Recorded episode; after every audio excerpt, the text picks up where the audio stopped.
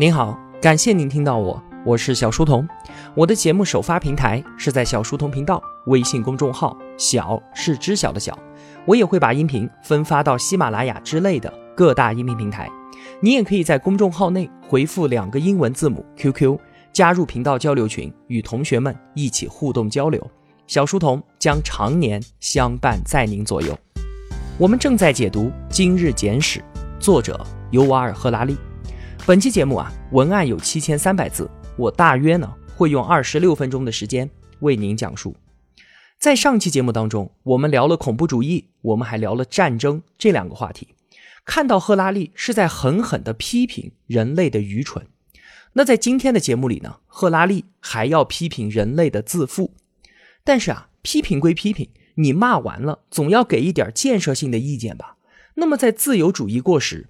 在民族主义面对全球性问题无能为力，并且在人类如此愚蠢和自负的情况下，我们应该怎么办呢？我们的出路在什么地方呢？赫拉利给出了一个自己的答案。所以啊，本期节目我们要聊的话题就是这两个：人类的自负以及最终的出路。先说一说我们的自负，在赫拉利看来啊。我们大多数人啊，都以为自己是世界的中心，我们自己民族的文化才是人类历史上最关键的那部分。希腊人就相信，所有重要的思想都诞生于雅典、斯巴达或者是君士坦丁堡。我们中国人呢，认为历史是从黄帝和夏商开始的。什么西方的、伊斯兰的或者是印度的成就，与我们中国的文明相比，那都显得苍白无力。而印度的本土主义者呢，他们相信飞机、核弹。这些都是由印度先贤所发明的，什么孔子、柏拉图，这些人都只能靠边站。爱因斯坦和莱特兄弟，那就更不用说了。不管是英国、法国、德国、美国、俄国、日本和其他许多国家，他们都相信，如果不是自己国家的非凡成就，那全人类肯定都还活得野蛮无知，毫无道德。甚至有些人啊，异想天开到就觉得物理定律都是靠自己的宗教活动才得以维系的，就像是阿兹特克人就坚信，如果不是他们每年都在举行祭祀活动，我们的太阳就不会再升起了，甚至整个宇宙都将崩溃。当然了，说到这些啊，赫拉利挺聪明的，他知道啊，批评自己的民族当然要比批评别人礼貌得多，所以呢。他就把自己的同胞给拿出来说了一通，让我们这些读者从中对照着反思看看，我们自己的民族是不是也一样的有着类似的自大和狂妄呢？赫拉利说啊，当年他最早出版《人类简史》的时候啊，是用希伯来文写的，读者呢都是他的以色列同胞。很多读者看完书之后啊，就跑来质问他说：“你谈到人类进程的时候，为什么很少提到我们的犹太教呢？”你这不是故意在忽视犹太教和我们犹太人对于人类所做出的重大贡献吗？同学们听到这样的质问，是不是一副黑人问号脸的表情呢？其实啊，在以色列人的心中，所谓的三大宗教是基督教、伊斯兰教和他们的犹太教，而有十亿人信仰的印度教和五亿人信仰的佛教根本都排不上号。那从这个扭曲的三大宗教概念当中，我们就可以看出啊，以色列人对于自己重要性的错误估计。赫拉利说啊，犹太教不同于基督教、伊斯兰和佛教这样的世界性宗教，它就是一种部落信仰。虽然说呢，在历史上面，犹太教它确实催生了基督教，也确实影响了伊斯兰教的诞生，但是啊，基督教和伊斯兰教他们在全球所取得的成就，并不应该归功于犹太人。比方说啊，十字军东征造成的大规模杀戮，根本就怪不到犹太教的头上。那么，同样的，基督教他所提出的在上帝面前人人平等的教义，犹太人自然也就不应该沾光。其实啊，犹太教确实有一点基督教和伊斯兰教母亲的意思，这就像是弗洛伊德的母亲在现代西方历史当中的角色一样。弗洛伊德这个人确实是深深的影响了现代科学、文化，还有民间智慧。没有他的母亲呢，也确实不会有他这么个人。但是人们在撰写西方现代史的时候，没有人会说要花上整整一章来描写弗洛伊德的母亲。这就是同样的道理啊，犹太教也并不值得花费大量的篇幅。另外呢，犹太人还认为，犹太教那可是第一个传播伦理道德观念的宗教。其实啊，我们很多人也都有这样的误解，就是说，如果不是受到所谓的传统道德观念的约束，那我们人类就是野蛮的，是生活在所谓的自然状态当中的。其实啊，这就是我们自负的表现之一。所谓的伦理道德是根植于我们的生物演化之中的。只要是有社交行为的哺乳动物，不管是狼、海豚还是猴子，它们都是有伦理规范的。他们还会通过进化，不断的去修正这一套约束体系，来进一步促进团队的合作。就像是在黑猩猩的社群里面，首领他必须要尊重成员们的财产权。如果说啊，有一只年轻的母猩猩，它自己找到了一根香蕉，首领也不会上去抢夺的，因为这样做就违背了团队当中的伦理规范。你看啊，像黑猩猩这样的猿类，它不但不会占低阶成员的便宜，还会积极主动的提供帮助。话说呢，在动物园里面有一只小猩猩，它失去了母亲。那其他的母猩猩呢，都有自己的孩子要照看，所以呢，都不愿意收留它。这只小猩猩就变得越来越虚弱，奄奄一息。而就在这个时候，这群黑猩猩的首领居然出面收留了它，给它食物，甚至还把它背在背上到处走。那经过基因测试证明啊，他们两个没有什么血缘关系。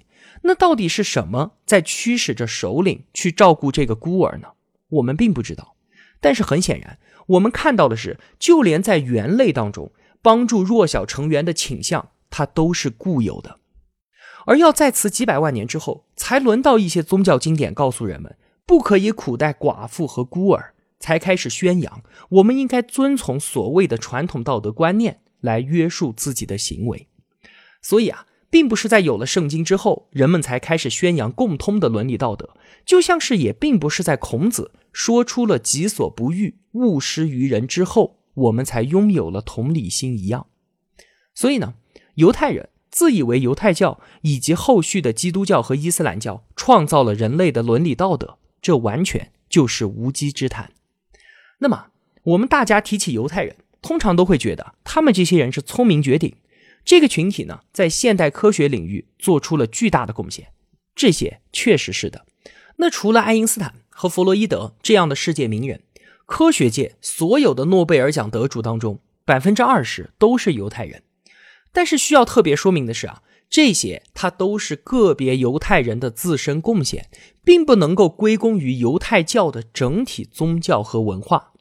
事实上啊。大多数重要的犹太科学家都是在犹太启蒙运动之后，放弃了犹太初等学校，进入到德国、法国和美国这些国家的大学和研究中心以后，才开始在科学上做出杰出贡献的。说了这么多，赫拉利只是想告诉我们，犹太教不过是一小群少数人的宗教信仰，在历史上并不是特别重要。而他在批判自己民族的时候，我们也不妨回头看一看。我们是不是也是一样的愚昧呢？赫拉利说啊，许多意识形态它就是这样的，一边赞颂着谦逊，一边呢还把自己要想象成为全宇宙最重要的；一边要求个人谦逊，一边呢又公然的表现出集体的傲慢。不管我们的信仰是什么，如果能够真正的去思考谦逊这个概念，就一定能够获益良多。那说到谦逊，我们再把这个话题往前推一步。其实很多时候，人们不过是在妄称神的名义满足自己的利益。常常有人会这样说：目前科学仍然没有办法解释宇宙当中的很多奥秘。比方说，为什么会有宇宙大爆炸呢？科学家解释不了吧？那它一定是神的创造。那紧接着，他们就开始偷换这张牌了，马上就把宇宙的创造者替换成了世俗秩序的制定者。以神的名义来谴责比基尼，来谴责离婚行为，这样的逻辑就如同是因为我们不知道宇宙大爆炸是怎么回事儿，所以呢，你不能公开露出你的头发，所以你必须要反对同性恋。那至于宇宙创造者是怎么变成秩序制定者的呢？一般来说啊，都是通过某种神圣的经典来完成的，在这些经典当中，就会罗列出各种鸡毛蒜皮的规定，而号称要遵守这一切。都是因为这样才符合宇宙当中的某种秩序。我们并没有办法证明圣经的背后就是那个决定了 E 等于 mc 平方，决定了质子的质量是电子的一千八百三十七倍的神秘力量。但是据我们所知，所有神圣经典都是那一些富有想象力的人类编写出来的。而他们的目的就是让各种社会规范和政治结构合理化。在圣经十诫当中，有一诫是这样说的：“不可妄称神的名。”世人对此的理解非常的幼稚，觉得就是不能够把耶和华这个名字给说出来。但其实啊，这条诫命是在告诉我们，不该用神的名义为自己的政治利益、为自己的经济野心和个人仇恨寻找借口。有人讨厌某个人，最后却变成了神憎恨他；有人想要这片土地，最后变成了神想要这片土地。如果我们都能够忠诚地遵守这条诫命，世界肯定会变好的。起码有人想要对邻国发动战争，抢走他们土地的时候，不会再用神当理由了，去找一个别的借口吧。常常有人说，我们必须要相信某位神，因为呢，他给人们提供了具体的法则。如果我们不听话，道德就会沦丧，社会就会动荡。确实啊，对于神的信仰，有时候在给我们提供一种社会秩序。有时候呢，也会给我们带来正面的影响。但是啊，就如同我们之前所提到的那样，神虽然可以激发我们的同情心，但就算没有宗教信仰，我们的行为依然可以合乎道德。从黑猩猩到老鼠，一切有社交行为的哺乳动物，它都有道德规范。我们人类呢，也并没有相信同一个神，但是我们都有自己的道德规范。基督徒虽然不信仰印度教的神。但是他们仍然以慈善行事。虽然穆斯林不视基督为神，但是依然可以重视诚实待人。更重要的是，像是丹麦和捷克这样没有什么宗教信仰的国家，但是他们也并不比任何宗教国家更加的暴力。道德的重点，它并不在于尊重神的旨意，而是在于减少痛苦。所以呢，想让人们变得道德起来，不一定需要相信神。而只需要获得感知痛苦的同理心就已经足够了。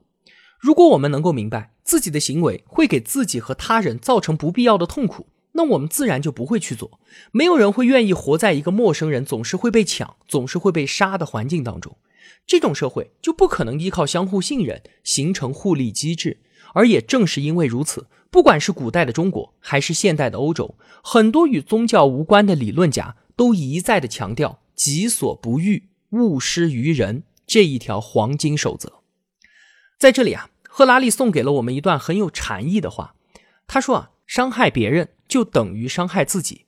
所有的暴力行为必然开始于一个人内心当中的暴力欲望。这种欲望在扰乱他人和平幸福之前，就已经扰乱了自己的和平与幸福。会去偷窃的人，心中必然先有贪婪和妒忌；会去行凶的人，心中必先有愤怒和仇恨。每当你怒火中烧，或者是满腹妒火的时候，还有什么快乐与和谐可言呢？所以啊，早在你作恶之前，你内心的愤怒就已经扼杀了你心中的平和。那好，说到这里啊，赫拉利就已经批评完了人类的愚蠢、自负和愚昧了。那骂都骂完了，应该开药方了吧？在自由主义过时、民族主义无力、对神无望的时候，我们的出路在什么地方呢？赫拉利说啊，不如我们来做一个世俗主义者吧。书中关于世俗主义这个议题的阐述篇幅并不多，但是啊，我认为这是《今日简史》这本书当中最最重要的重点之一。那所谓的世俗主义，它可不简简单单的是不相信神、不去教堂、不做仪式。虽然这个词的百度百科的结果是一种要在生活和政治上面摆脱宗教控制的意识形态，但是啊，它之所以会成为赫拉利的药方，在我看来，是因为它拥有最好的兼容性。它既有很多宗教坚称的智慧与善良，而且它也没有想要垄断任何思想的念头。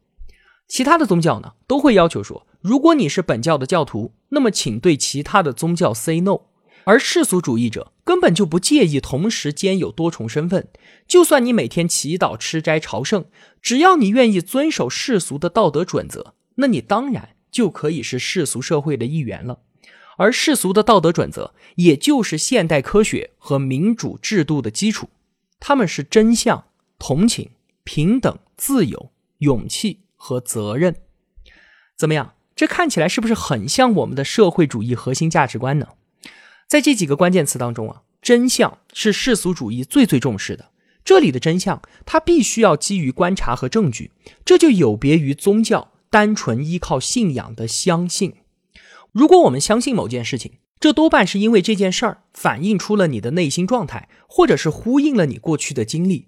但是啊，这并不等同于它就是真相，甚至更多时候，正是因为这件事儿它本身并不是真的，所以才会让人产生强烈的信仰。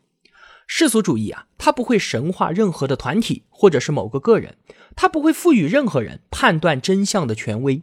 而与此同时呢，如果客观事实不管以哪种方式呈现出来，不管是远古的化石、遥远的星系图像，还是哪一种统计数据表格，人们都应该予以尊重。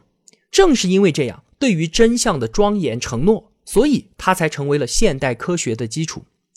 世俗主义另一个特别重视的原则叫做同情，这就是我们刚才所说到的“己所不欲，勿施于人”的同理心。我们绝对不允许谋杀，这并不是因为神这么说，而是因为出于自己的感同身受，对于别人的同情，也就是对于我们自己的怜悯。那在个人行为规范方面呢？我们也是以权衡其中各方的感受为依据的。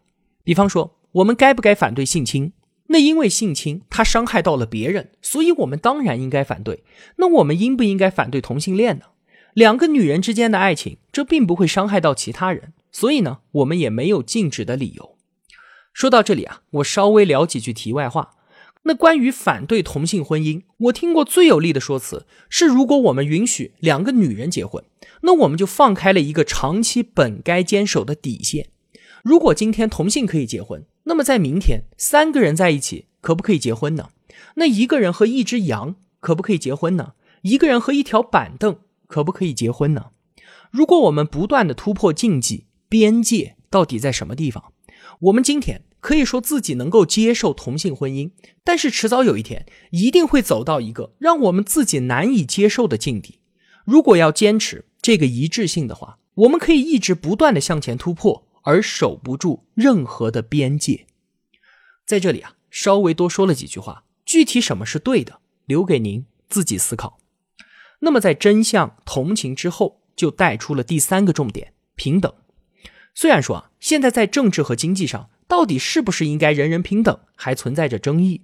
不过呢，世俗主义它会质疑所有预设的阶级制度，不管是感受到痛苦的人身份是什么样的，痛苦它就是痛苦；也不管发现知识的人身份是怎么样的，知识它也就是知识。世俗主义能够突破民族主义局限的地方就在于，我们当然也会为了自身民族国家和文化的独特而感到自豪。但是我们知道，独特它并不等同于优越，所以呢，我们会觉得，对于自己的民族要尽一份特殊的义务之外，我们也该对全人类肩负起一定的责任。那么，关于自由，世俗主义是不会把任何至高的权威强加给任何人的，它会让人们自己去判断什么是真相，而我们永远都需要能够自由地提出质疑，听取不同的意见，并且去尝试不同的道路。我们推崇伽利略，是因为他敢于质疑地球是不是真的居于宇宙的中心。我们推崇在1789年冲进巴士底狱的平民大众，因为他们击倒了路易十六的专制政权。关于勇气，我们需要的最大勇气，还并不是去对抗宗教的偏执和政权的压迫，而是需要勇气来面对我们自己的无知。我们不知道某件事情，就勇敢地承认它。并且去寻找新的答案，就算我们已经略知一二的事情，也不用害怕质疑自己本来有的想法。在我们的历史上啊，总是有人会担心，如果我们不相信上帝，如果我们不相信轮回，如果我们不能够完全相信某些答案，社会就会崩溃的。但是事实却是，比起要求人们无条件的去接受某些答案的社会，一个可以勇敢承认自己无知，而且提出问题，并且试图去解答的社会。会更加的繁荣，也更加的和平。无法回答的问题，通常都要比不容置疑的答案更加的有益。那最后一点，责任，我们不相信什么至高无上的权利会负责照顾世界、惩罚邪恶、奖赏公正，并且保护我们免于饥荒、瘟疫和战争。所以，不管我们做了什么或者没有做什么，都必须由我们这一些血肉之躯肩负起责任。现代社会的种种巨大成就都值得世俗主义者自豪。比方说，可以医治流行病，可以让很多人免受饥荒之苦，而且世界上绝大部分地区都是一派和平景象。这些成功没有必要归功于什么神的庇护，而是出自我们人类培养了自己的知识和同情心。而也正是因为如此，我们对于现代社会的种种犯罪和失败，包括从种族灭绝到生物退化，我们人类也同样的责无旁贷。你看，真相、同情、平等、自由、勇气、责任，这些就是世俗主义的最主要的价值观。就像之前所说的，这些并非世俗主义特有的。基督教也重视同情，穆斯林也讲究平等，而印度教也看重责任。但是啊，我们彼此之间的兼容还是有一个前提条件的，那就是如果世俗主义与你的宗教发生了冲突，那宗教必须让步。比方说，如果想要受到世俗社会的接纳，那么正统的犹太教你就必须要平等的对待非犹太教人；基督徒呢，你就不能够再把你所谓的异端分子给绑到火刑柱上去；穆斯林呢，也必须要尊重言论自由；而印度教你就必须放弃掉种姓歧视。但与此同时，世俗主义它是不会要求宗教否认他们自己的神，放弃他们的传统宗教仪式的。世俗主义怎么去判断一个人，只是看他能否坚守刚才提到的世俗主义核心价值观。他们完全可以是犹太教科学家、基督教的环保主义者都没有问题。我们绝对没有任何理由要求他们摘下小圆帽、十字架、头巾，或者是抹去额头上的红点，并且啊。世俗主义的教育从来都不进行反面灌输，他不会告诉孩子们不要去相信神灵，不要参加宗教仪式，而是会教孩子们怎么去分别真相和信仰，培养他们对所有受苦生灵的同情，欣赏全球所有居民的智慧和经验，自由的思考而不惧怕未来，以及对自己的行为和整个社会负起责任。那说了这么多世俗主义好的地方。它就没有不完美的地方吗？当然有，就是它在历史上就曾经演变成为教条主义，开始违背自身真相的原则。比较容易理解的例子是马克思一开始鼓励追随者自己去调查了解全球秩序的本质，但是这个接力棒交到了斯大林手里的时候，他说啊，全球秩序对于一般人而言实在是太过于复杂了，所以呢，最好的办法。就是永远的去相信一个组织的智慧，那就可以了。组织叫你去干啥，你就去干啥，就算牺牲也在所不惜。那就如同马克思到斯大林一样，资本主义也同样是从一个开放的科学理论开始，逐渐的变成了一种教条。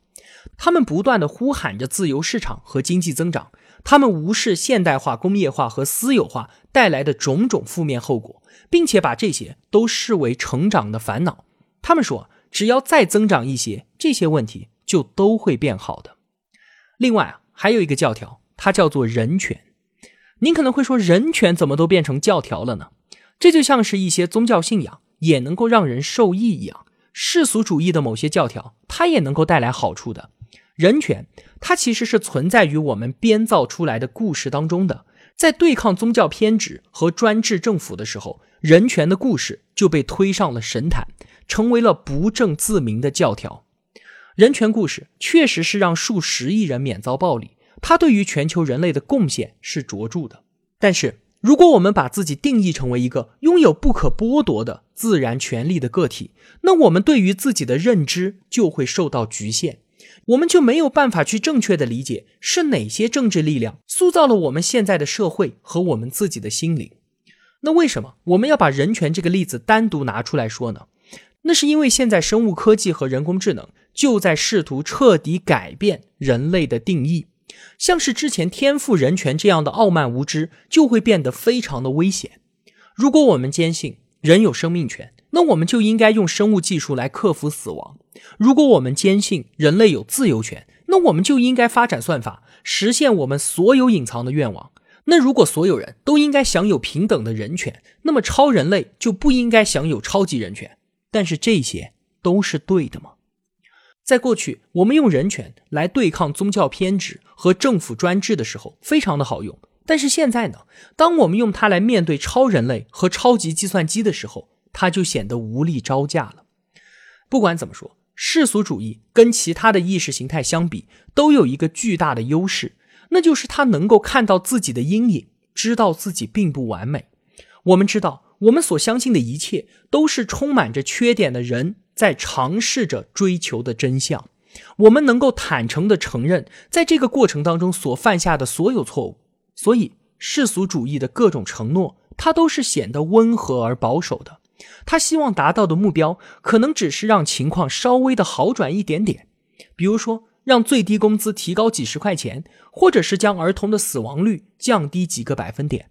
而至于其他的意识形态，很多都显得过于的自信，总是对于永恒、纯粹、救赎这些概念夸夸其谈，似乎只要他大手一挥就能够拯救全世界一样。